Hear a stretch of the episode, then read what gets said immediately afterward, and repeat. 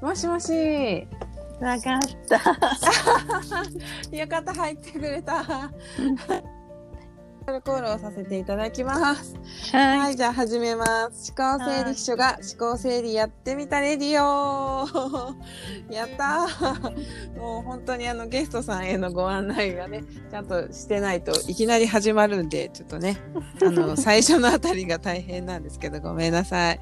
はい、今日は、はい、昨日は北加子さんに来ていただきました。よろしくお願いします。よろしくお願いします。はい。えっと、あの、今日はね、あの、台風がうん。もう今にも近づいてきている状況で今収録をしているところなんですけど、結構雨降ってきましたよね。そうなんだ。音がしない。あ、本当ですか？うんなんかバーッと降って、ちょっと止んで、雲行きもまだ結構怪しい感じ。局地的なのかな？なんか降り方がね、不思議なんですよね。昨昨日も夜すごい雷が向こうの方で光ってたんですけど、雨は全然降らなかったんです。朝になったら晴れてたし、うんうん、朝晴れてた。ううんん。なんかこう台風にすごく近いわけじゃなくても、本当雲がうんなんだかうん雨降りのような、ちょっと怪しい。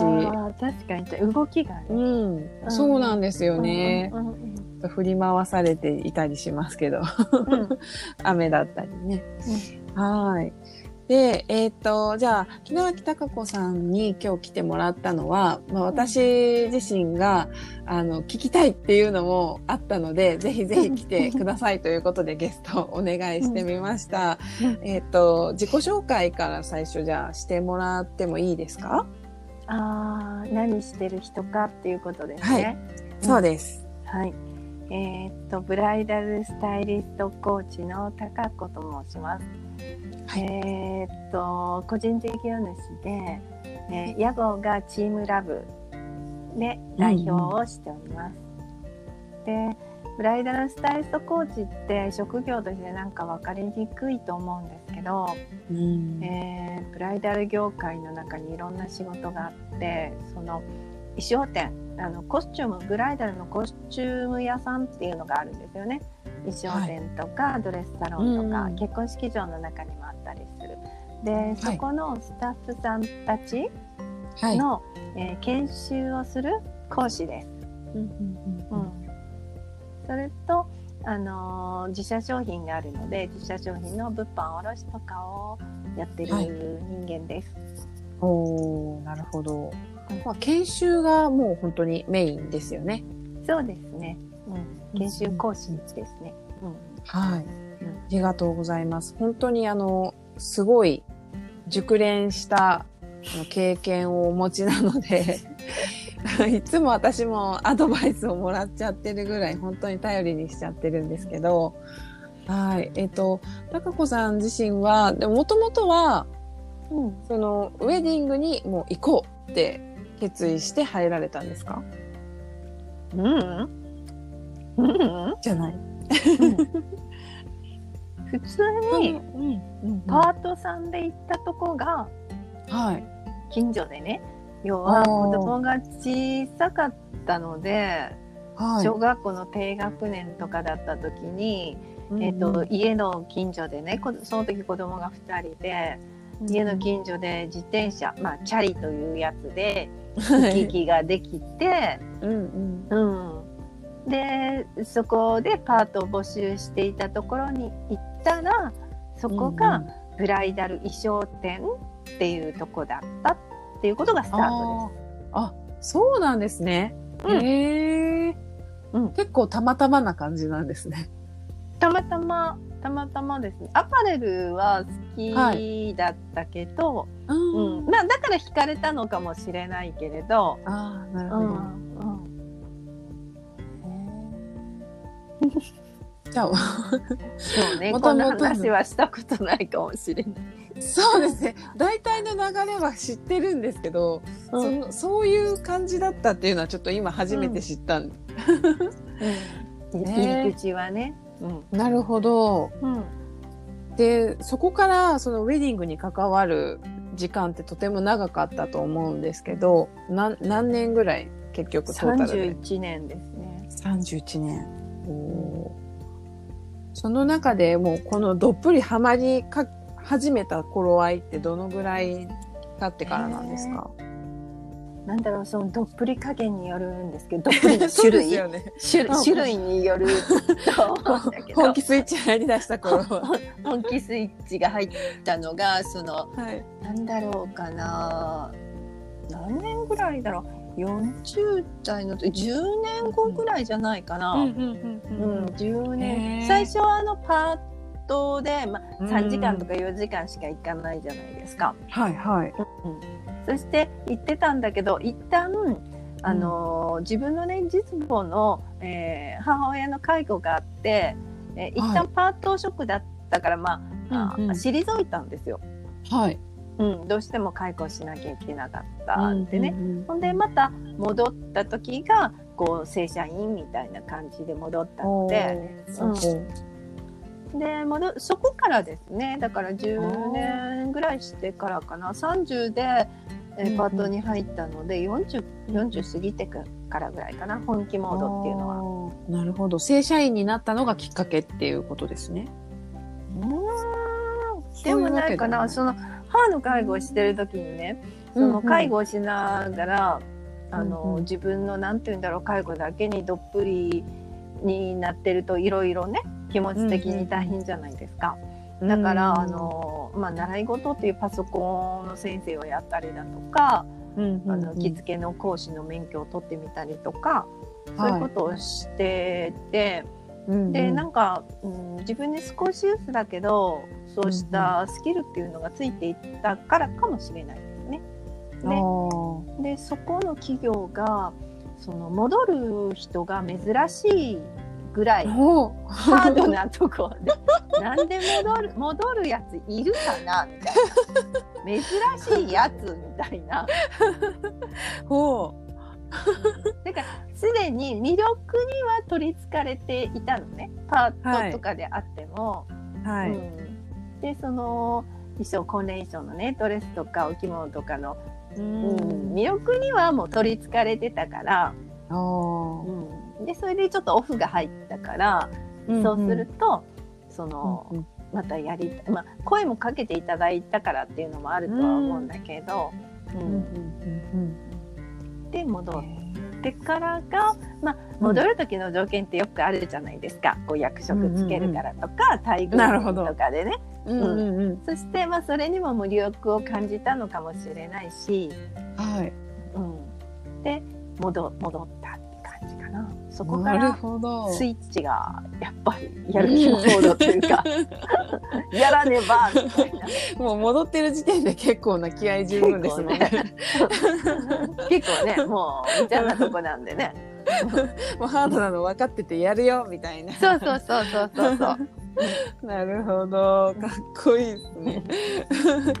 ああ、じゃあ、まあ、その立場がか、あの前のパートっていう立場がうん正社員になったのもきっかけとしてあるし、うんもう、うん間も空いてたからより一層やるぞっていう感じもあったんですね。そっか、そう、それでなんだ。なんか、もうアパレルがもともとお好きだっていうのは、なんかちらっと前も聞いてたので、うんなんかその中で何かこう、劇的なこう、エピソードがあったのかなとか思ってたんですけど、あは劇離れたがゆえにっていうのもなんかちょっとわかる気がしますね。うんでまあね、あのうん小さい時から母親がこう、お裁縫したりとかそういう時代なんですね。うんそういうのをこう見てるのが好きで。でまあうんそういうとちょっとおとなしげな女の子かと思うんですけどめちゃめちゃおてんばさんだったんですね。警察にねあのいなくなったゾウの通報が何度かあったみたいな。いつの間にかいなくなる女の子ちびちゃんみたいな。どこまでもワードとしてやばいですよね、警察っていう。でどこまでも一人で行ってしまう子だったんですね。おてんばの枠が結構すごい。ねうん一人でどんどん突き進むっていう傾向があったので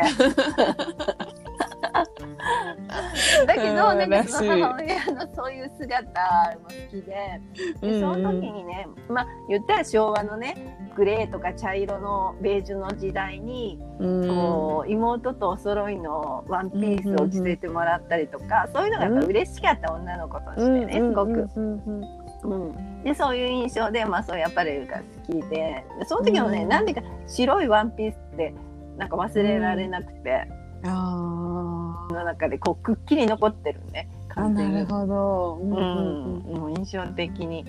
でそれでそのパートに行くのに初日ってあるじゃないですか。はうんパートねチャリで行って裏にチャリ止めてみたいな感じで。い。で裏リアルの戸を開けて開けてそしたらその裏の戸を開けたら5個がさしてたの お店の中が？そうお店の一番向こう側っていうのが要は表じゃないですかお客様が入るところをねあーそうで私が裏のドアを開けて入ったら、真正面にかかってたのがウィンドウのドレスなんですああ。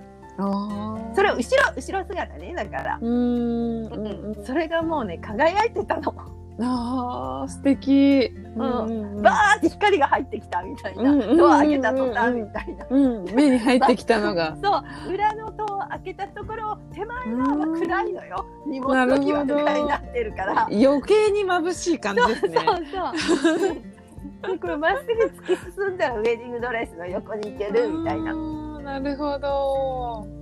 へへー。でそれでなんかまあ憧れちゃったんだけどーそこからその時代なので修行がねやっぱりね、うんうんうん。1年近くあってウェディングドレス触ることも許されなかった時代なの、へえ。そうそ一年も？う1年近くね下手間の仕事でしたね。ああそれはすごい。だから憧れの存在になっちゃってるなるほど手。が届かないとか触ったら先輩に怒られるみたいな、へえ。それをもう触れた時の喜びって感じですね。うん、喜びっていうね私すごい喋れたのが自分で覚えてる、へえ。なんかこのドレスがなんとかかんとかでって一生懸命喋れたもうすごいねもう見てたしし知ろうとしてたしそうそうそう知だ識がすでにあった。んだ。なるほどな。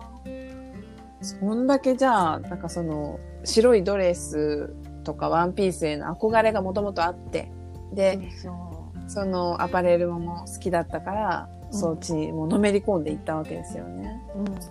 でもなんかその私がその今日ゲストに来てもらうってなった時に、うん高子さんのやっぱこう人柄とか特徴を考えると聞いてみたい。すごいぜひが、ぜひ聞いてみたかったのはやっぱその考え方をうん。そうです。あの聞いてみたいもっと掘り下げて聞いてみたいなって本当思ったんですよね。でなんでかっていうと、いつもその私がちょっとあの高子さん聞いてくださいよって話が あの困ると割と聞いてもらうことがあるんですけど、やっぱすごくこうなんだろう確信を見ようとしている気がするんですよね。うん。なんかそのこういう時はこうだよとかっていう how to っていうよりももうが、がぜんマインドにこう視点が向いてるし、まあこういう時はこういうものだよっていうなんだろうな、ある意味安心させるような言葉だったりとか、あの、背中を押すっていう本当に愛情あふれた声かけをしてくれることが多いなって感じてて、でもそその声かけとかそういうその確信を見ようとしたりとか先を見ようとしたりとかした流れってきっとどこかにあるなーって思うんですよね。で最初の頃って多分そういう視点で見てなかったと思うん。ですよ。人は誰しも最初の頃は現場のことで一生懸命だと思うん。ですけど、うん。なん。かそのなん。だろうな周りをよく見るようなタイプだったん。ですかもともと周りの動きをよく見るタイプとかでしたか全然おだって本当に無鉄砲なぐらいおてんばだったので。あなるほど、実は兄弟が6人いたんだけど、はい、で上から3番目の長女だったんだけど兄弟とあんまり遊んだ記憶がないのね、へえ一人で？そうそう、ぐらい一人でど行っちゃうみたいなへえ。で迷子で探されるみたいな やたらそれです。やったらねデパート連れてってもいなくなるみたいな 連れて行きたくない子ですね。でこうなんか興味を持ってしまったらそっちに進んじゃうんですねなるほど。それが自分の目線のとこにあると危険みたいな。だったのでこう周りのことをすごく深く考えるとか気遣いをする子だったとか、全くなんかそういう逆に言ったら自分自身にもうん。って感じがするへえ。やりたいことやって突き進んでいたみたいうんうんうんうな、ん。ソロプレイヤーだったわけですね。そうそれはもう小学校も中学校もずっとそうだったような気がする学生という時代には。そうなんだ。意外ですね。うんへえ。じゃあ基本一人でこう、サクサク自分の興味あるところに向かっていくのが好きだけど、うんでも多分なんかこう周りを今はものすごくやっぱ見るようになってると思うんですけどそのうんうん。間の部分ってどうだったんですか？どこら辺から変わってきたなっていう気がするんですか？あー変わったっていうより本質がちゃんと見えてきたっていうのは、んうん。えーっとそのサラリーマンだった時を、卒業した時があるんですね。はい。うん、それはえっとなんだろう母の介護が、まあ、途中で一回あったんだけどいよいよ危ないっていう時に、まあ、はいおー長女なので、はい。えー本格的な介護っていう時に辞めたんですね。うんでうんえー辞めた時に、まあ、ほどなく母は亡くなってしまい、うんうんうん、介護を4ヶ月しかさせてくれなくって、うん。うん、で母が亡くなってからですね。本質が見えてきたの。ええそのタイミングですか、そう母がその前にね父が2年前に亡くなっていて、はい。で父の時には 今さ父上ごめんなさいなんだけど あのか悲しいよ悲しいんだけども はいはい。その母の時のような打撃みたいなことはなかった。あでーうん母が亡くなった時にはさすがにもう1年間は、うんあのもう本当にね死んだような生きてるような、何もできない状況が続いたのね。でうんその時にそのまあそれでも生きていかなきゃいけないじゃない？はい。本当なんかあの死にかけたもん死にかけたっておかしいけど、うん、まあうん心が。体体重もどんどんどんどん減ってきて、ううんん。でこのままでは本当に死んじゃうなって思う感覚になって、そしたらなんかあの食べなきゃ。うんたうんうん。食べれてなかったから飲めてないし、で食べなきゃっていうところまで行ってしまって、食べるためには動かなきゃ、うん。っていうような感じで。食欲が湧かないから。うんうん、何もこう喉から下に物が入らない状態になったから。ああ、なるほど。なんかそれで動かなきゃってなった時にちょっと以前住んでた古いお家があってね。古いお家っていうか、はい。まあ、あの誰も住まなくなっちゃったお家。今もそこに住んでるんだけど、はい。そこを一人でああの木物師とかも貼ってたんだけど一、人で全部片付けたうん。1ヶ月ちょっとで。へでまあ言ったらこう片付けて掃除をしてっていう感じで、それで全部外とも遮断してでそれで動くようになるじゃない、え。で動くようになってで自分で軽トラを借りてきてね、畳上げたりだとかガッツがありまですね。できるもんだと思って できるじゃん。さすがすぎる。で うんでそれを一つの、まあ、ちっちゃなお家なんだけど平屋で、そこをきれいに、まあ、人が住める状態にまでうん。する間の1ヶ月とか1ヶ月半の間に、うんもうすすごいいろんなことが自分の中に落ちてきて、へえ。もうすごい毎日すっごい状態だったね。うんあのみ磨いたり掃除したりとりあえず一日中掃除をしてるんだけど。へえ。その時は本当に矢継ぎ早にっていうぐらいこうん。う、うん、もうすごい大事なことがいっぱいふ自分の中に振り込んできたみたいな感じだった。でそういうことかそういうことかって全部あそういうことだったんかっていうようなことで本当メモをしてなきゃどんどん忘れていくぐらいの速さで入ってきた毎日。ああ、なんか高子さんらしいな。ちょっとその、あのメモしないと忘れてしまいそうなぐらいいっぱい降りてきたってなんかちょっとわいっぱいいかりますね。っぱいもうすごかったから自分で何なのって思いながらうん。掃除をしてたんだけどへえ。娘とか息子にも絶対に手伝わないねって言うんって。これを一人でしなきゃいけないんだって言って、うん。全部一人でやってへえ。で片付けてると時なんですね。お掃除一つのお家をねお掃除をしてる時に。でその時もう全然なんだろうあの外とも絶対全部遮断だから電話もあれだし、うん。で一冊の本だけ持ってっていう、へえ。うん、それで過ごした。テレビももちろんないし電話もないしっていうような時を過ごしたみたいな。へえ。うん。外。だから休,、うんうん。休憩って言ったら空見てるみたいな状況ぐらい、う んなるほど。外と遮断するっていうのも意図的にやったんですね。意図的にっていうよりねテレビなかったし、もうそうなっちゃったみたいなそう。電話もつながってないし何にしても、うんうん。うんうんうん。なんかそこを自分が選んできたから、まあ、もちろん京都実家なんで京都に帰ることもね選択肢の一つだったんだけど、でもそれを選ばなかったんでその時に、うん。ここなんか片付けなきゃって思ったよね。一人でやんなきゃって思思ってしまったみたいな。うんうんうんうん。へえ。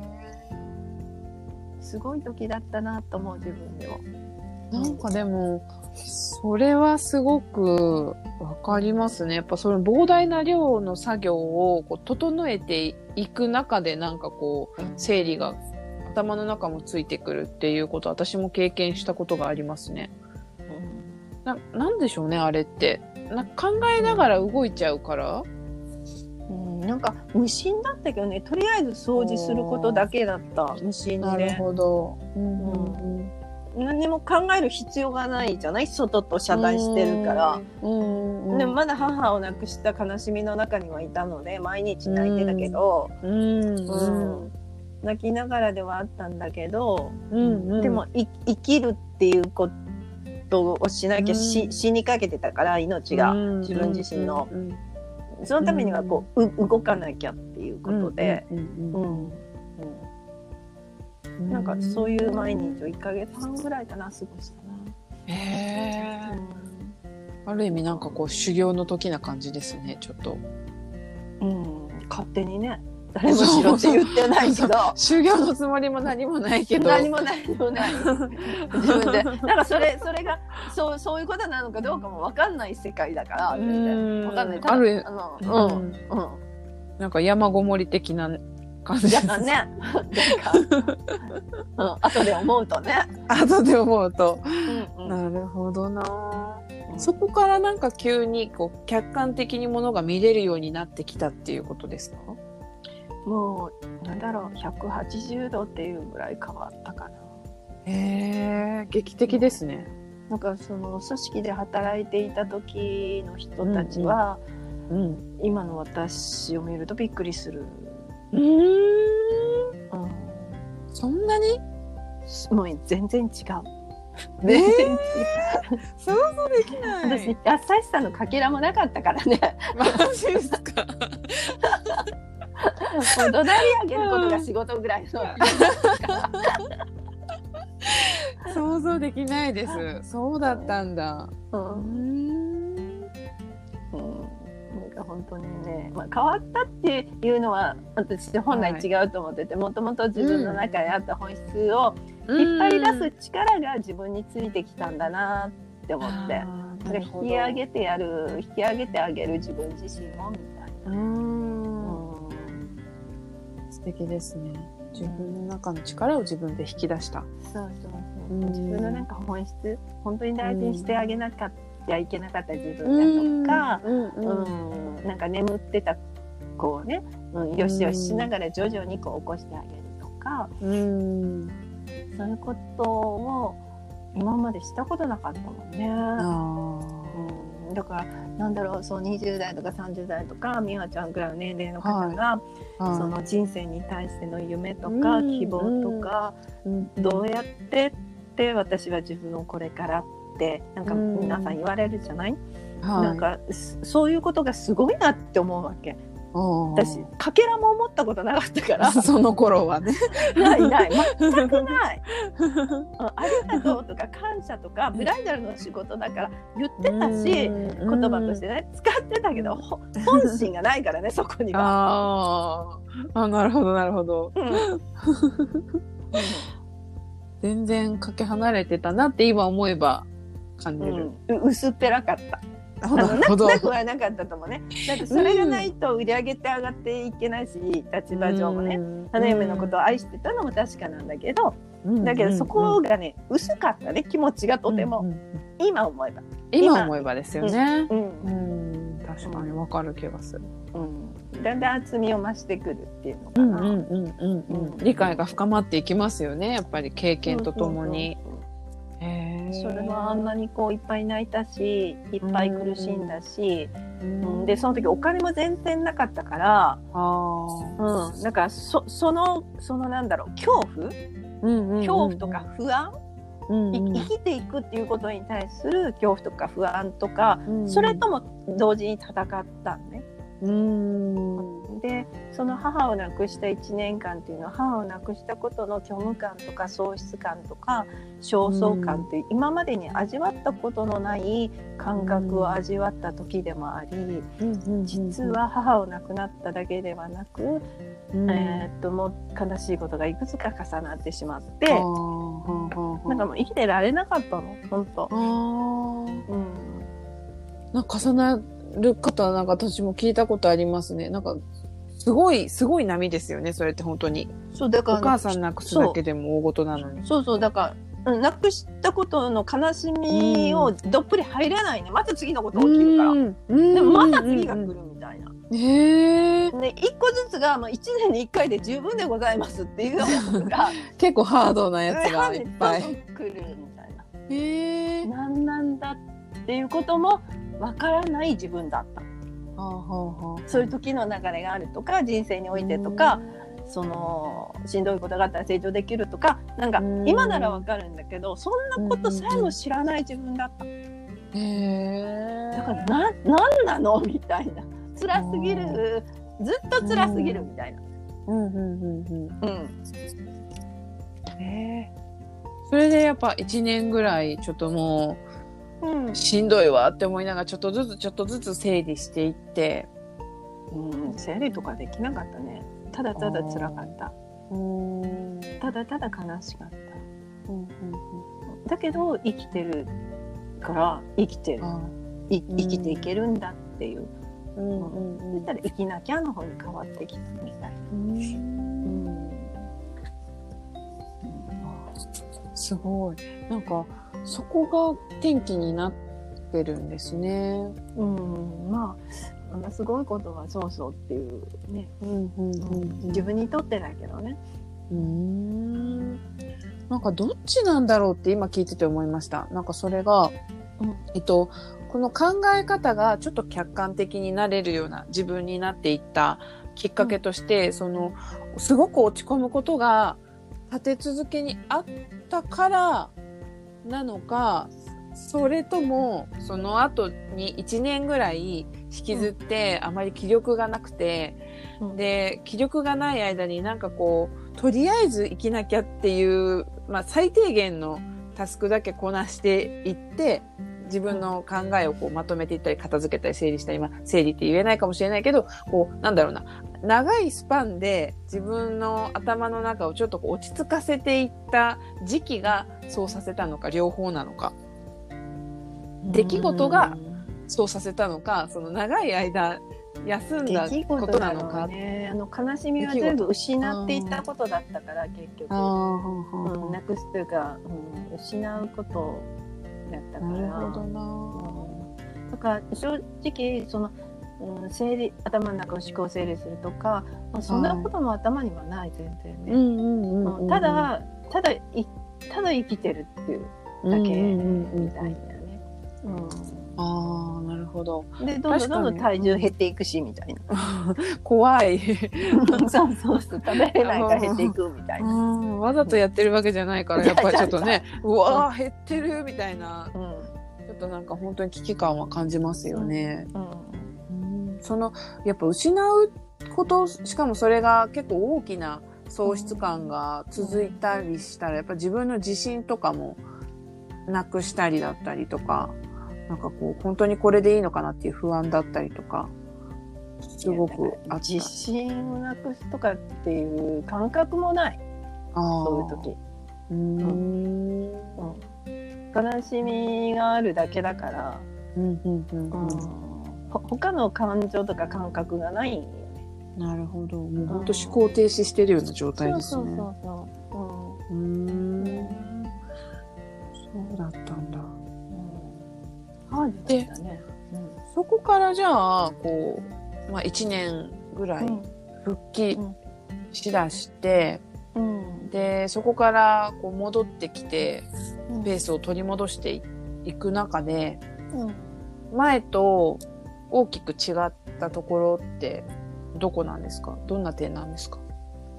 あ人の悲しみは当たり前にわかるし深く、ん。深くわかるね。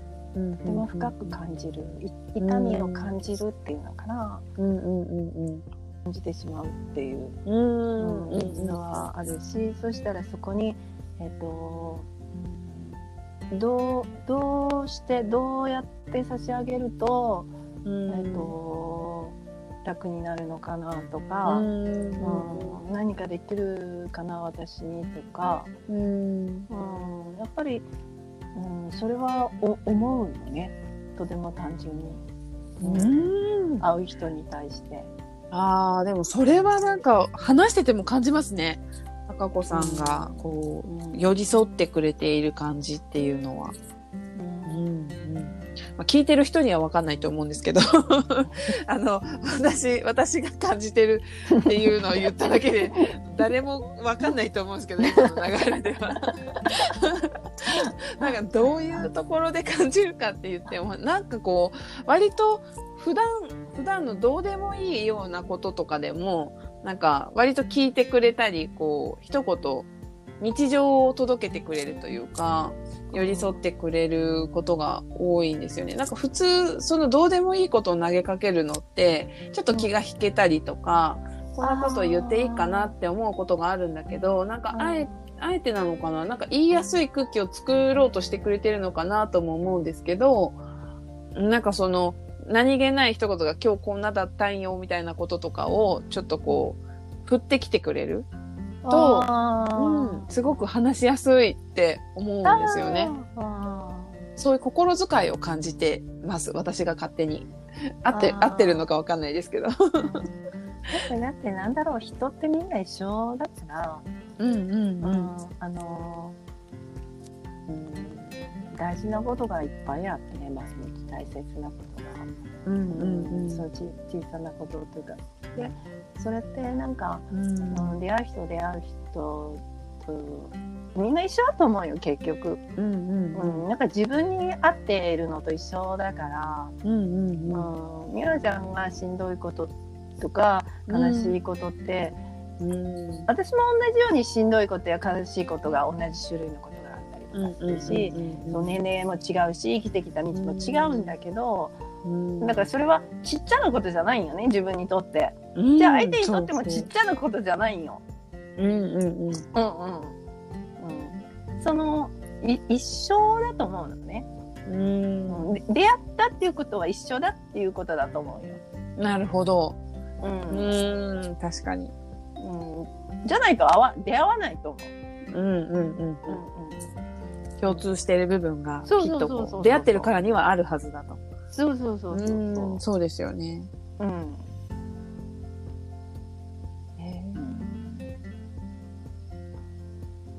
なるほどね。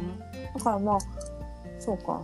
そういうふうにこう、高子さんが、なんだろうな、変わっていって、ちょっとずつこう客観的になっていって、で、一番こう気をつけていること、まあ一番じゃなくても複数でもいいんですけど、高子さんがその、まあ悲しい出来事が立て続けにあった後から、すごくうんやっぱ大事にしていることって何ですか？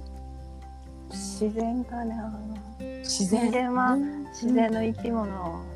うん。うんうん。特別でも何でもないし、うん、でも特別って勘違いしながら生きているから社会があるからね。どううしても、ん。うん。ね。自然と同じ生き物だからね、うん。うん自然を意識してる？自然体とかいうこととはちょっとまた違うんですか？若干違うかもしれないけど何とも言葉にはうまく表現できないんだけど、は生かされてるっていうね、うんうん生かされてるっていう感覚かな。へえそうなんですか。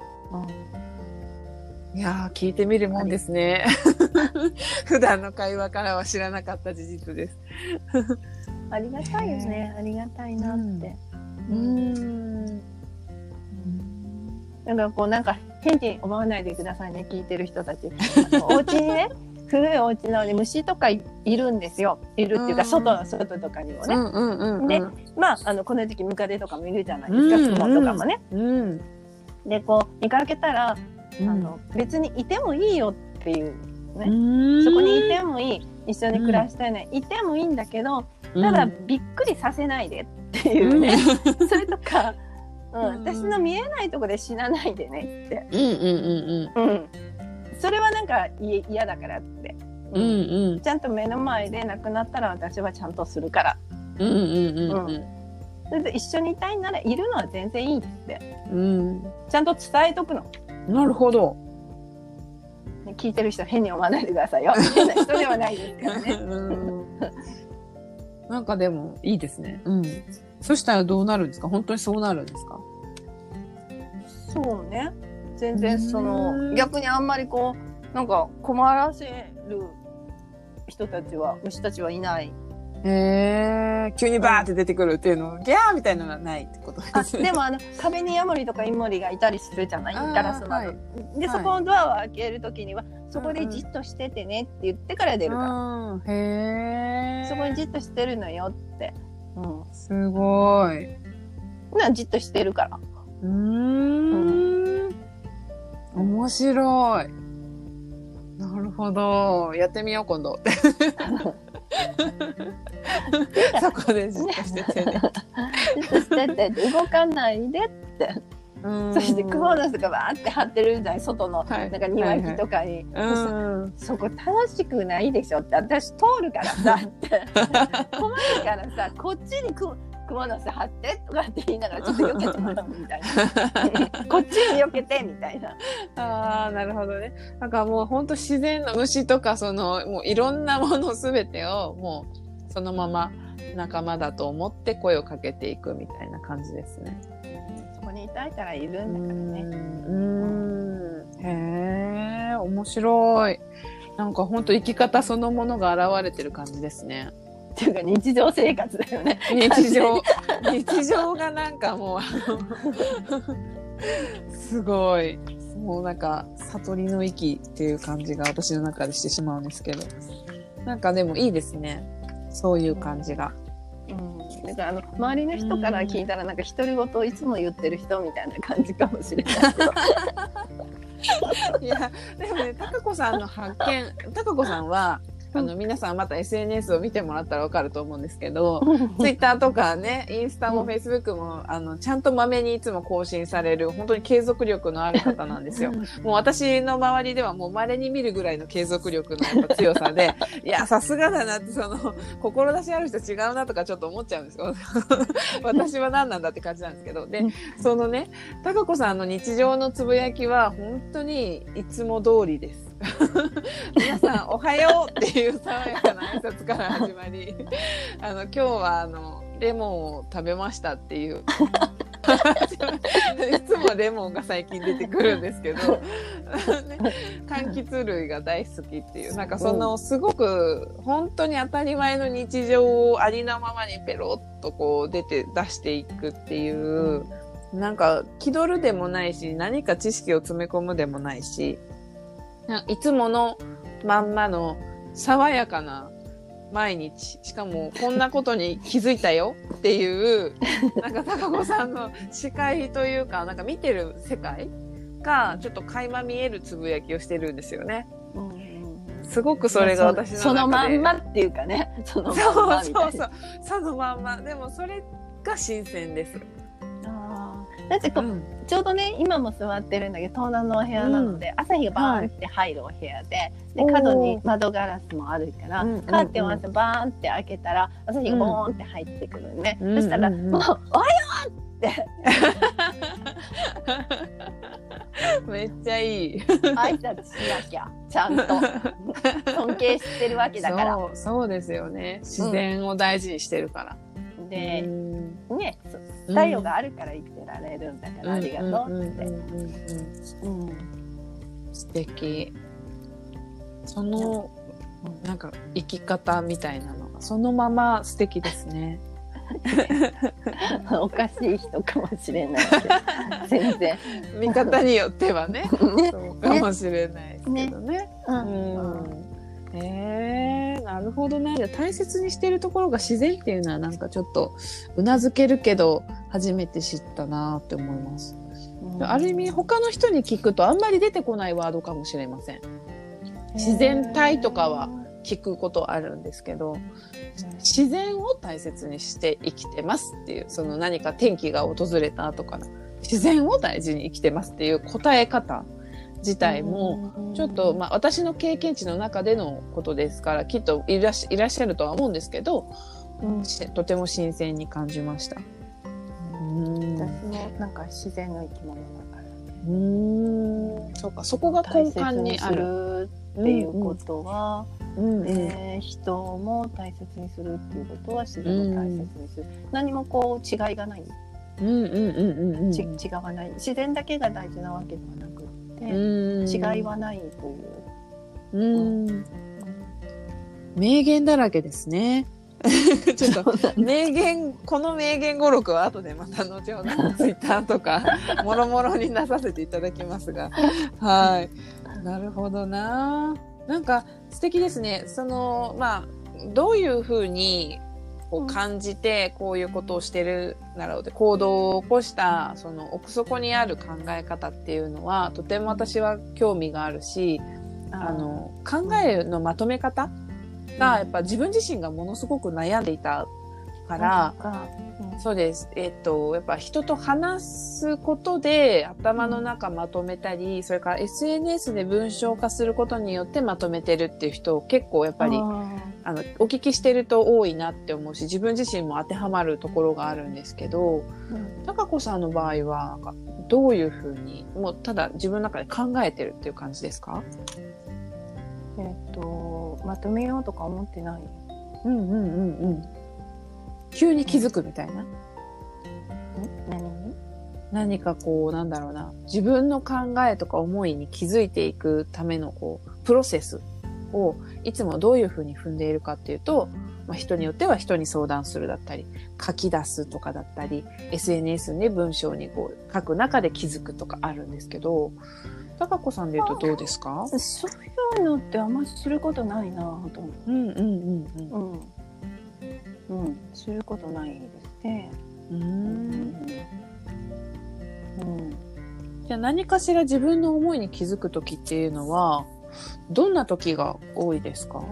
何気ない日常の時にふって浮かんできたら、えっ、と、うんまあメッセージポエムネポを書いていますうね。んあ何気ない日常か。ーもうな何もない特別な時こうやるなんかをやるぞとか作るぞとかなんかそれはうんもちろん仕事の中が当たり前だけど十分あるんだけれども、はい。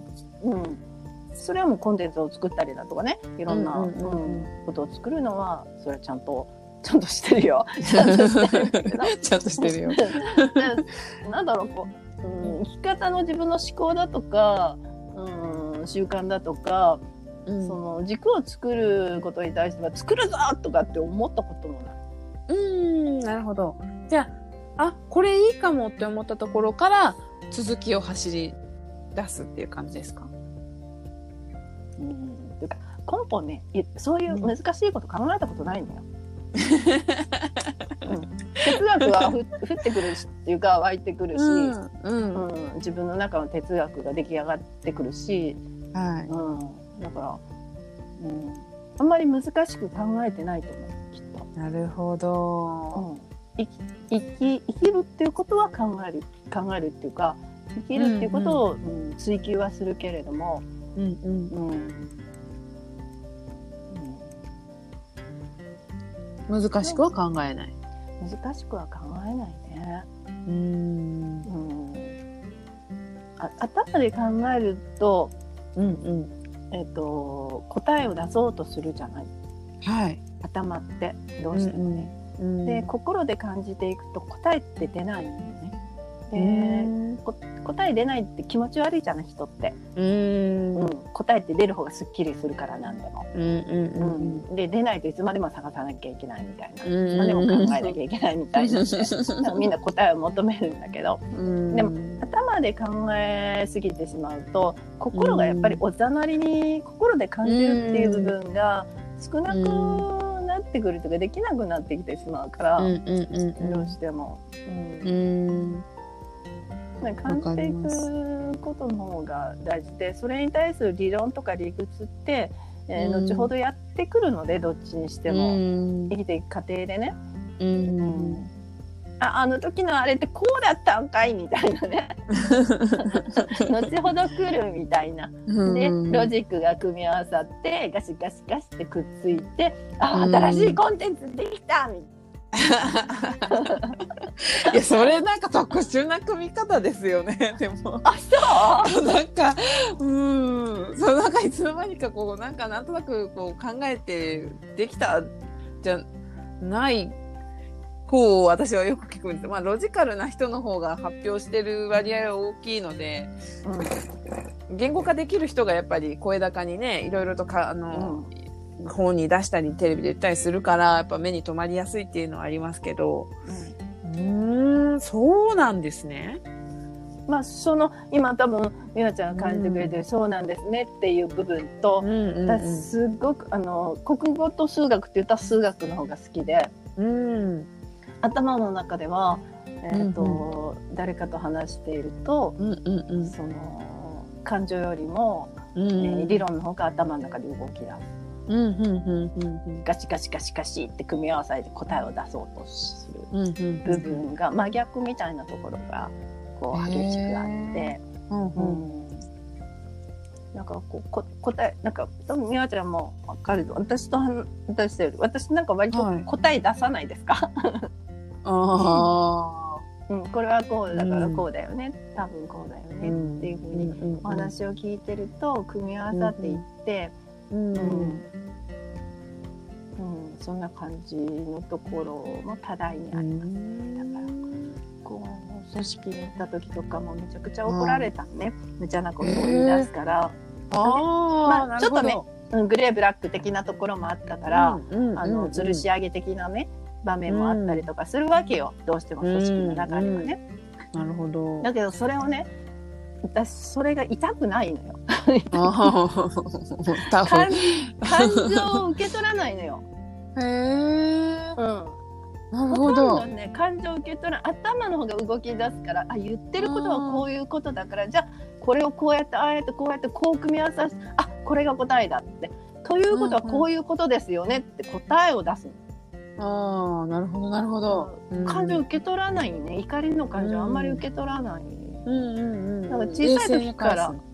うん、これ小さい時からだからあんま怒られた記憶がないね自分の中に。すああ周りは怒ってたのかもしれないけどそうそう自そうそう。そう分の中では覚えてないそうそうそう。そう。ほとんど人の話聞いてないっていうやつなんだけど、ちょっと若干おめでたい感じですね。そうそうそうそう。あんまり記憶ががないんだよね。え怒ってたの？今？みたいな。うん、なんか怒ってるっていうこともあんまり意識しないから、うん。答えを出そうとしてしまうから、なるほど。内容にほ内容の方をしっかり聞いているんだけど感情を受け止める必要は別にそこまで感じてなかったっていう感じですね。うん、まあ怒りの感情を受け止める必要もないしね、あんまり。まあねうん、その個人のその人のものだから受け取らなくてもいいものじゃない、うん、まあ、肝が据わってるとも言えますけどね。本当に。羨ましいそうでもないかもしれないけど聞いてないだけだけど、あ、そうなんだ。うんうん、なんか 頭の中は答えを出そうとするね。うん。へえ。いいな、それ。いいっすね。なんかね、べでもカシ。カシャカシャカシャって動き出すカシうんャカシャカシャカシャ。っていうことはこれでこっちのやつがポンって入ってきてカンカンカンってできるみたいな。いやそれわかんないです。あ、そうか。だからもう特小さい時からやから、なんかそれが自分の習慣なんか面な。白い。あの参考になってる人がどれだけいるのかはちょっとわからないですけど 感覚的なあれなんでね。ね、会議とか私嫌いじゃないのよ。会議が？うん、嫌いじゃなくって。はいはいはい。うん話答えを出す？うん、答えあを出す。そうんうんの、ことをいっぱい出してくれるからさ。あーなるほどを。。ううんんうんうん。考えること自体は結構好きな感じですもんね。うん、好き好き。うんうんうんうん。なるほどな。うんただこう考えなきゃと思って考えてるってわけじゃないよってことですかね。そうだよね。うーんなんかこう聞いてると、こう何気ない日常をすぐ過ごす中でこう、まあ、気づいていくからうん。こうあえてこれを考えなきゃと思って考えてるわけじゃなくて、まあ、自然とこう考えがカチャカチャカチャっと組み合わさっていくんだみたいな感じじゃないですか聞いてると。うんうんうん。合ってますか？うんうん。それでなんか仕事をしてない人みたいだけど。ちょっと語弊がありますけど。し仕事はしますよ。ひしこいてやって考えて考えてますよね。ただ、まあ、たかこさんが考えるのって結構早いというか、私から見てるとね、なんかこう、何の苦もないように本人が言ってますが、たかこさんが言ってますが、でもあの、こことここが多分こうなってるんじゃないのっていうアドバイスって割と的確だなって私は思ってるので、その要点をこう見つけているんですよ、ちゃんとその流れの中でちゃんと高子さんを見つけてるんだと思うし、あの、ここがわかんない、うーんって考え込むっていうスタイルじゃないだけなんだろうなって思うんですよ。うん。なんとなく。そうだようんうんね。うんうん。ななんかうん。これってどういうこと？え、全然わかんないっていうシチュエーションはあんまないんですか？ないかもしれない。うーん、それってある意味すごいですね。え、考えていけばわかるじゃんだって。いや、まあそうなんですけど、普通に人と人なんだからさ。日本語だし。うん。うん。推察していくことは可能。なるほど。で、感情をどんどんどんどん推察していけば、うんうんうん、見えてくるものが並び出すみたいな。うん。感情の推察はできるよと。うん別に考え込まんでもできるよと。うん。じゃあ、例えば、あ、でもまあそうだな。なんか、私がうん。か悩む時って、うん。結局何か、例えばこの仕事のこととかでも、こう、こうしようかな、ああしようかな、どうしようかな。決断を迷ったりとか、それから、なんか方向性をどこに持っていったらいいのかちょっとわかんないなとか。それってうん自分の感情だけじゃなくって、まあ、社会の動きだったりとか、いろんな要素も絡むから、ちょっと不確定要素が多すぎて悩んだりとかしちゃったりするんですよね。うんで、あの、ある意味その答えがないからこそこう悩んでしまったり、うんで、も、なんだろう、これから例えば仕事の方向性とかでも答えがないようで自分で決めることだから、いくらでも好きなようにできるから答えないじゃないですか。どんな仕事していきたいかなって、うんね。自分が。決断できればそれでいいわけじゃないですか。うんうんうんだけど、えっと、なんかやっぱ情報を私は結構、うんなんだろう、信じてしまいやすい傾向があるんですよね。私自身に。だから、入ってくる情報がぱ多いから、今時って。で、正しそうな情報が多いじゃないですか。本当に正しいか そう見せどうかなてるからねみんな。そう。そう。で、正しい時もあるだろうけど、やっぱ人によって違うし、結局それ何を信じるかになってくるんだけど、正しそうに見えちゃうんですよね。わかんない状態でこっちが聞いてると、あ、なんかあれが正しいんやろうか、これが正しいんやろうか。そこで迷う。めっちゃ葛藤するんですよ。結局、なんか、聞いてて私も思いましたけど、掘り下げていけば、け究極のところ、全部がもう本当に確実にそうかなって分かんない情報だらけだから、要するに自分がどう動きたいかっていう、自分の心持ちがさえ分かれば、早く決まるんだなって、今聞いてて思ったんですよ。だから、高子さんの決断が早いとか、まあなんかそんなに深く悩まなくて済むっていう秘訣って、自分の感情が、なんかこう分かっていってるからなのかな？あのあれだと思う。美和ちゃんの今お話を聞いてて分かったのは、はい。えっと不安要素があるんでね。うんうんうん。そうです。うん。不安要素の数だと思うね、ううん。ん。数があるから。うん。どうしてもそそのそれと同じだけは迷うよね。うん、そうなんです。うん、でそれはその仕事上と同じうん。仕事上の不安だけではなくて人はやっぱり生きてるから、生きてることに対する不安っていうような、ううんことも入ってくるからその不安要素を一つずつ一つずつクリアしていくといいのかなって思いました。ああ、なるほど。うん、地道に。そうそうそうそう。まあ、そうすると不安が消えていって幸せになってくるよっていうことですね。うん不安感がやっぱり薄れてきたり数が減ってくると物事の決断っていうのは早くなってくる。でっていうのがえっと人にはこの前頭葉のところに、ああのミルパワーというものがあるってね皆さんご存知だと思うんですけど、うんうん。ここって、えーいろんなエネルギーを使えるとこなんですけどね。使うエネルギーの根本なんだけど、はい。それって減ってくるんですよ。あの迷ったりだとかすると。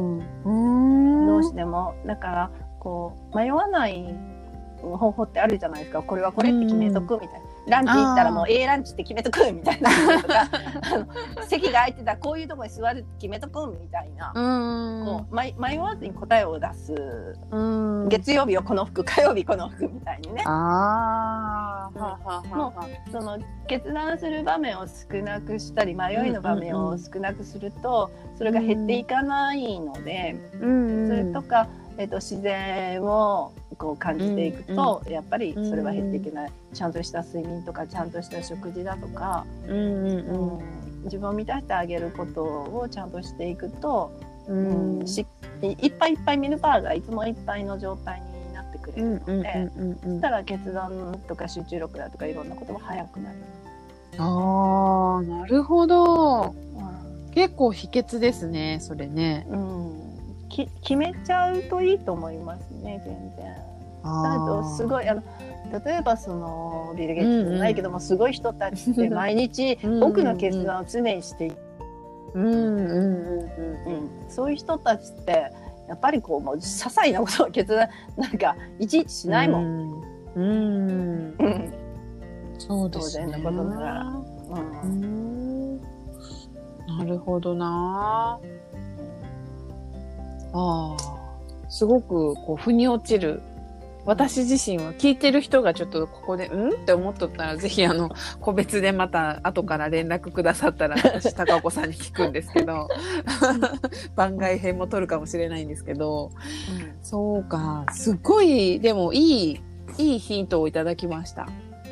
なんかうん。何か人生でこう自分で絶対的に決めなきゃいけないこととか、仕事上でね、このコンテンツは絶対に集中してやんなきゃと思ったら朝起きてうん2時間以内にした方がいいですね。ああ、なるほど。集中したいことは2時間以内。よ夜はあのインプットなんかできないです。夕方から先はね。うんううんうんじゃあ、私も子供が寝てる早朝に早く起きて やった、うんやったらいいですね。うん、その方がそれの1時間な1時間でもいいからやった方がいい。うーん。で夜になったらもう子供とべったりアホなことしてる方がいいかなって思います。うんいいですね、いいですね。なんかイメージできます。やれそうんうん。う。なるほどな。すごくそれいがいですなんか習慣化してきたら不安ってやっぱり少しずつだけど、うん。うん違ってくる。その不安が減ってきたり決断や集中力が高まってくるってすごくいいですよね。頭の中を整理するためのこう習慣、おすすめの習慣みたいな感じで。受け止めてもらえますね。なるほどなちょっとやってみます、これ。うん、私確かに不安めっちゃ多いのかも。やっぱ今言っててすごく感じました。みなちゃんのちっちゃいのが点在してる感じがする。あ確かに。ねうん、その根底には大きいのがガンってあるんだけど、うんうんちょこちょこちょこちょこがあるような感じ。まあ女性らしくていいけどね。うんうん、そっか。でもまあ多分経験していけばだんだんまあこの辺はこの程度で決めとけばいいやって思えるようになってくるんだろうなとは思うんですけど、うん、ちょっと振り回されすぎてる感もあります自分の中で。でもいっぱいいっぱいな人、うん。きっと他にもいるから。でもあれよその不安って悪いことでもなくってちょこちょこあることも、要は、えっと高みを目指すとそうなってくるわけだからあー新しいことに挑戦するとねどうしてもそれ一緒にくっついてくるじゃない、そうですね。うんうん、その 10, 10個なら10個は一緒にくっついてくるみたいな新しいことに対してね、やったことないことに対しては。だからその意識レベルっていうかなこの例えばあの豚まん作りたいって思った時にどこまでの豚まんを作りたいかっていう違うじゃない人によって。チンしてくるねチンして食べる豚まんで OK な人と、いや皮から、粉からみたいなそのねレベル値が高ければ高いほ人ほど、うんそこに挑戦する時は、やっぱり不安はくっついてくるよね。そうですね。決断シーンが多いですもんね。多いよね。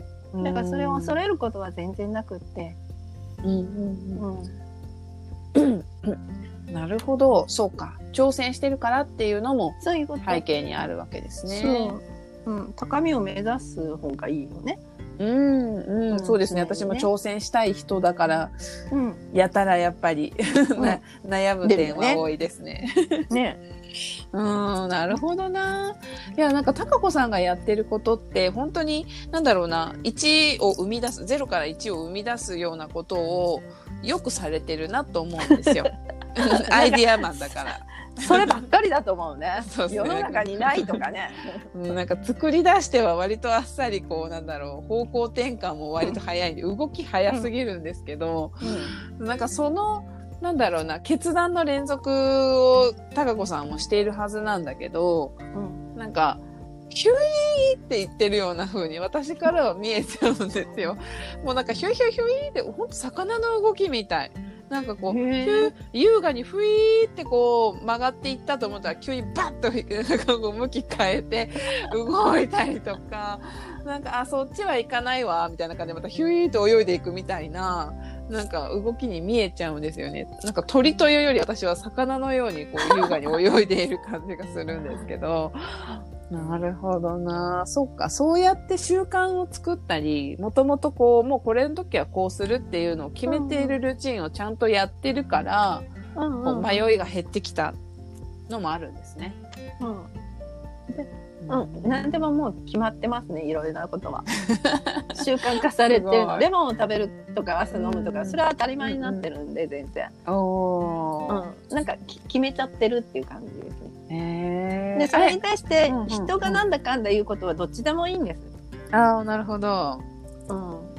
うん、それいいですね。ど っちでもよくって あの言ってくださるのもいいし言わないのもいいし、うんどう思うのもその人その人の自由だから、うんうんうんうんうん。うん、なるほどね。なんかどっちでもいいっていうスタンスいいですね、軽くて。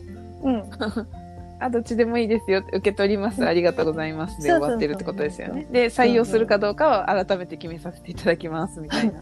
うんその人の自由、うん全くそのね、相手も尊重ちゃんとしてるし、感謝もしてるし、自分も、自分の気持ちも大事にしてるってことですよね。うん。なるほどな。すごい。あの、本当に具体的ちなみになんですけど、はい。あの、聞きたいのがですね、その、うん。なんで毎、毎朝レモンなんですか？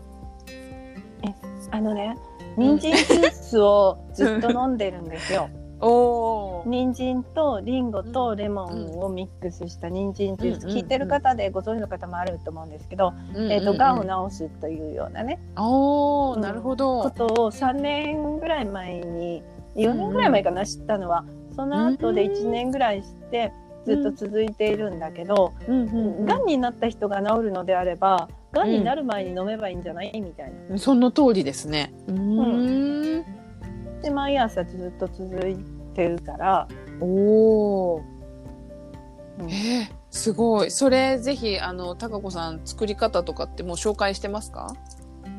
いや全然紹介するほどでもなく 高子ルーチンで載せてくださいよノート。あわかりました見たい見たい。わかりました。意外とこのポッドキャストからあのみんな知りたいっていくかもしれません。へえ、そっか。なん。か、いや、そのレモンをね、なん。か、いつも好きだから取ってますっていうのが、単純に感情として、あ、レモン好き、欲しいなっていう理由なのか、なん。かこう、他の理由があるのかなっていうのが知りたくて聞いたん。ですけど、意外とあの、癌が出てきた。癌、抗がん。作用目的ということ、すごくいいですね、でも。あの、うん。自然のものでこう予防していくっていう感じ？そうだね。そしてなんか飲み始めたら、うん。まあもちろん風邪もひかないとかっていうのはあるんだけれども、うんうんだけどそのいろんなことが分かってきたんよね。えー？人参の力に調べればねもちろん検索すればいろんなことが出てくると思う。今情報としてね。はいはい。いい。も悪いも数たくさん出てくるんだけど実際に自分で体験して継続していくともう分かってくるよね。うんうんうん、あの体を通して体が変化あるとかそんなんじゃなくって人参ジュースを作る時にねうん。あのジューサーなんだけどうんうんうん。その人参ジュースが出来上がって落ちるコップとかグラスとかね入れ物があるじゃない、それってね、人参の液ってすっごい取れないんよ。へえ。いつも洗うよ。洗うんだけど、どそれが10日とか普通に洗うだけが10日とかね、なったら、必然的に取れてないよ。なんて言うんだろう残っている感が。へえ。えー、すっごい強いなと思って。へえ。そうなの。そしたらまあ人参ってね、そういう効果があるっていうのがね、うんうん免疫力が高くなる効果があるうんって。後で調べて知るみたいな。調べて知ってから飲むとかじゃなくって、自分で見て実際にやって、分かって調べてみたら、あ、そうだったんだ、やっぱり。ああ、なるほど。そこから感じ取ったんだ。面白い。すごいなと思って。へえ。なんか、でもそれやってみないとやっぱわからない話ですね。うん。うんすごいなんか説得力がある。うんうん、やってみよう。すごいいい習慣がなんか高子さんはいっぱいあるから、そのライフスタイル紹介するだけでもめちゃくちゃなんかみんな喜びそうですね。高子スタイルで。できるかな？なんでですか？でもやっぱそのキーワードにね、ちょこちょこやっぱ自然っていうのがなんか出ちゃうな。高子さんのもう全てにやっぱ通じてるなって聞いてて思います。あ、そうなんだ。うん、なんかその自然のものを使って体の調子を整えようとしてたりとか、うんうんね、なんか元々何かの既製品の何かを使ってじゃあ抗がん作用あるならとかそういうあるものを試してみようとかじゃなくて本当に自然のものをそのままいただくとか一手間かけてでもいいからっていう感じも自然につながる感じしますね。ああの、うん。栄養ドリンクとかって飲んだことないよね。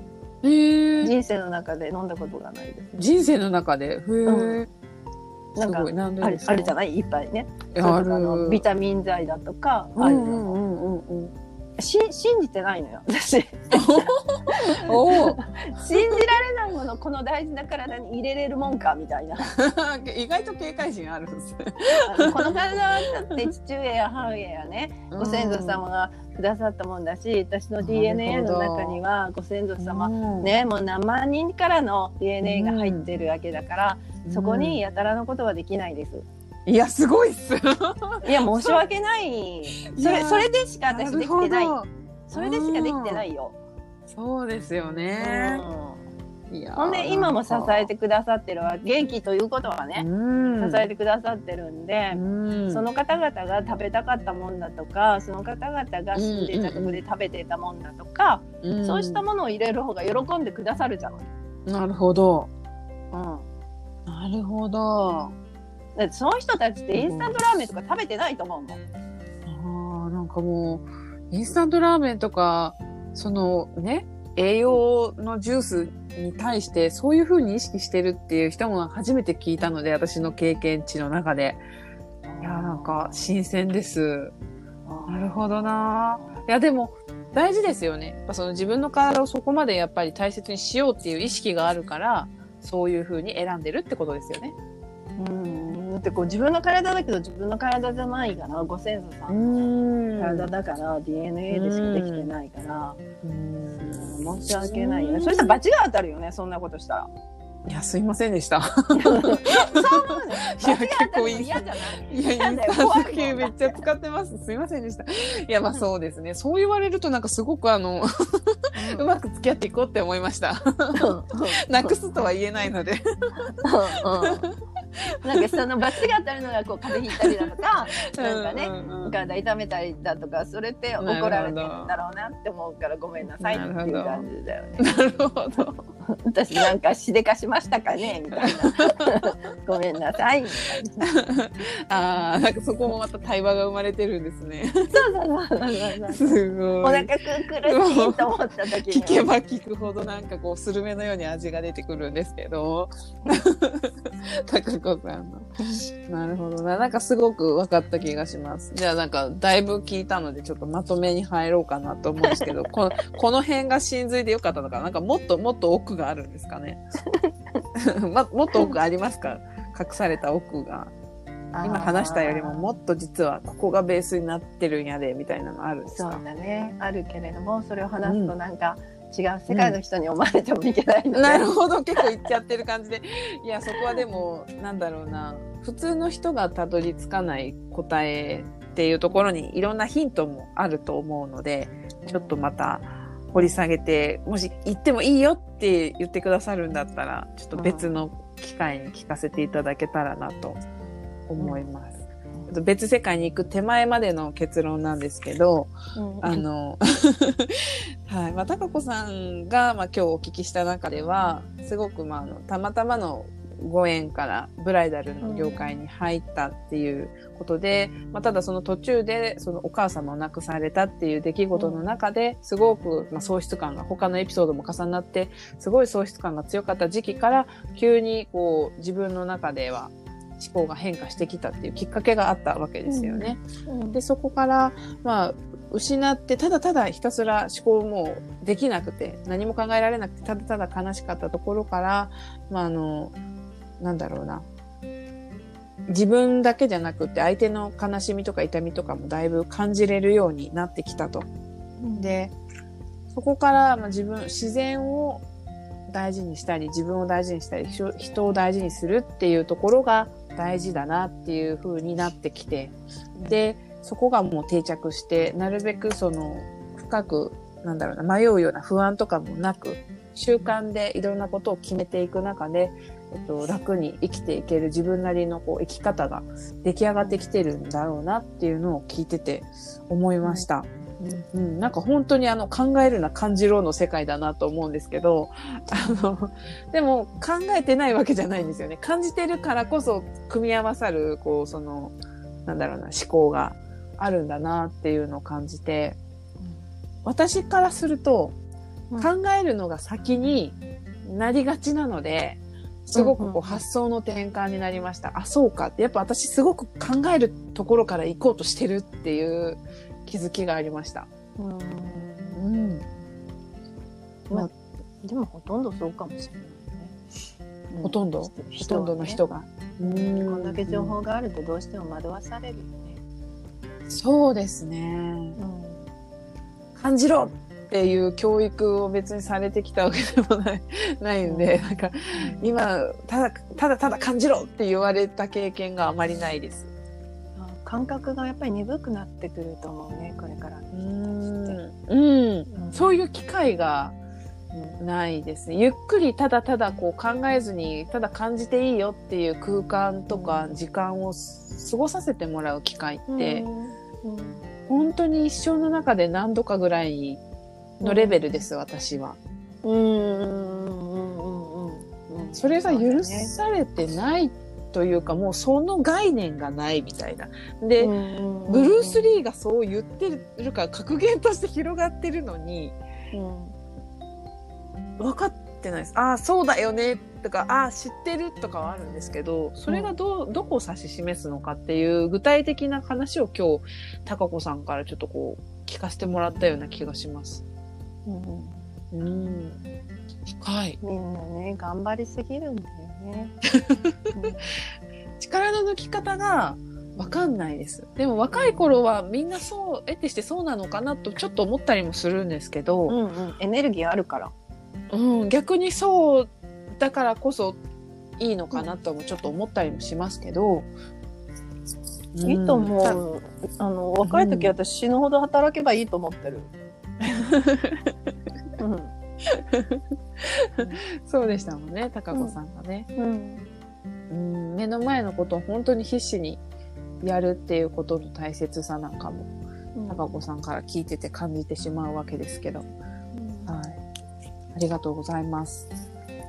なんかここれからその高子さんがやっていこうとしていることってどういうことなんですか、えっとまずはその目の前というのかねお仕事のことで、えーブライダルオンラインカレッジといって、はい。えっとブライダルスタイリストの方々に、えー研修講師としてね、売り上げを上げるためのナレッジ、うんうんスキルマインドを伝えたいけど、その普通にはできなくなったんですね社内で研修授業がね、だからそれをオンライン化したのでそれを、うんうん。えっとまあ、伝え続けていく。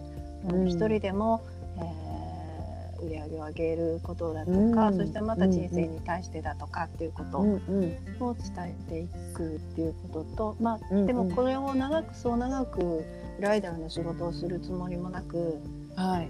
あの物書きになりたいっていうのはあるので。ああ、いいですね。うん。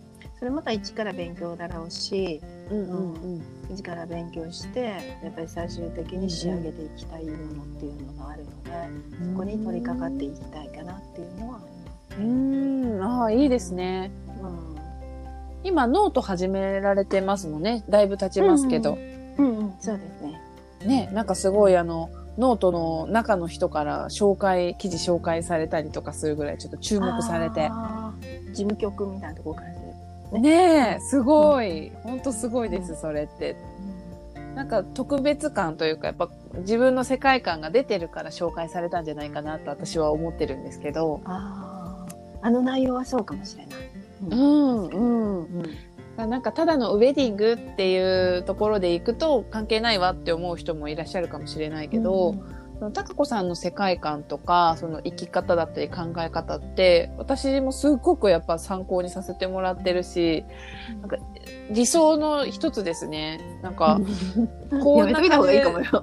いやー、そんなん言われるとちょっとショックですけど、でも、なんか私の中ではやっぱ力の抜き加減とか、でも自分のこう大事だなって思ってることをこう挑戦していってる。それが自分の一人よがりではなくて、いろんな人と協力し合いながら、コミュニケーション取りながら作っていってる作業で、あの、最初から言われてましたけど、一人で突き進むタイプだっていう、大枠ってあんま今もあんま変わってないと思うんですけど、だでも、ちゃんと周りとも、こう、コミュニケーションを取りながら、あの、情報交換もしたりとか、感情の共有とかもしながら進んでるっていう姿って、ある意味私もちょっと理想というか、うん、なんか、自由であり、かつこう、周りとの協力があるっていうのは、私にとってすごく魅力がある、あの、生き方なので、あの、参考にさせてもらいたいなと 思います。ツイッターやインスタ、ノートとかね。なんかね自分ってまだまだダメなんで、未熟すぎてダメダメなんで、うん。やっぱり支えてもらえるとありがたいし、うん。なんだろう、うん、ダメなんよ。まだまだなんよ。本当にまだまだだから、うん、もっともっとちゃんとできるようにならないといけないし。だうん。からもっと頑張らんといけんと思思ってるんですね。う、うんへえ。いやこんなもんじゃダメだなって思う。へえ。なんかどう変化していくんでしょうね。高子さんまだなんかグイーンって変わっていきそうだから。いやーちょっと注目してます。本当に。はい。じゃあ最後になんかこれこう皆さんに何かうんこう伝えたいなとか、なんかこれ募集してますよとかいうことがあればお願いします。えっともちろん今あのお話ししてる、えーブライダルオンライン会議の研修をねお受けくださる方は、あの募集してます。でホームページも立ち上げてて、えーブライダルオンラインカレッジで検索してもらうと、まあ、まだ3番目ぐらいですけど、出てきますみたいな。すごい。うんうん、感じでそこに昨日は来たかことあればそれがサイトだったりもするんで、そこをまあ見ていただくと、まあ、文章かなり多いです。かなり多いんですけど、それを読んででも応募してくださる方がいいなと思って文章を割と多めに逆にしてます。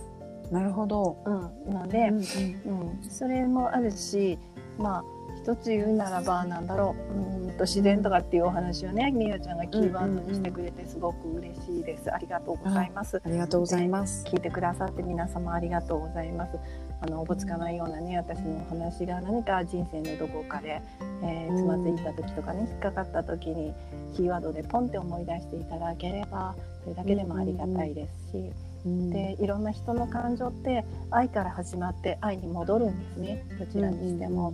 うん、だから自分のいろんな感情ね嫌わないでほしいんですよ、うん、それをなんかお願いしたいかなって思いますまあ素敵なメッセージですね。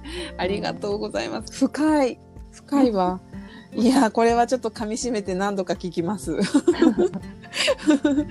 はい今日はじゃあ昨日は北か子さんに来ていただきました。えっと検索ワードがもう一回言いますね。えっとブライダルオンラインカレッジで検索したらいいですね。はい。はい。では、それでまた検索をしてみてもらえたらと思います。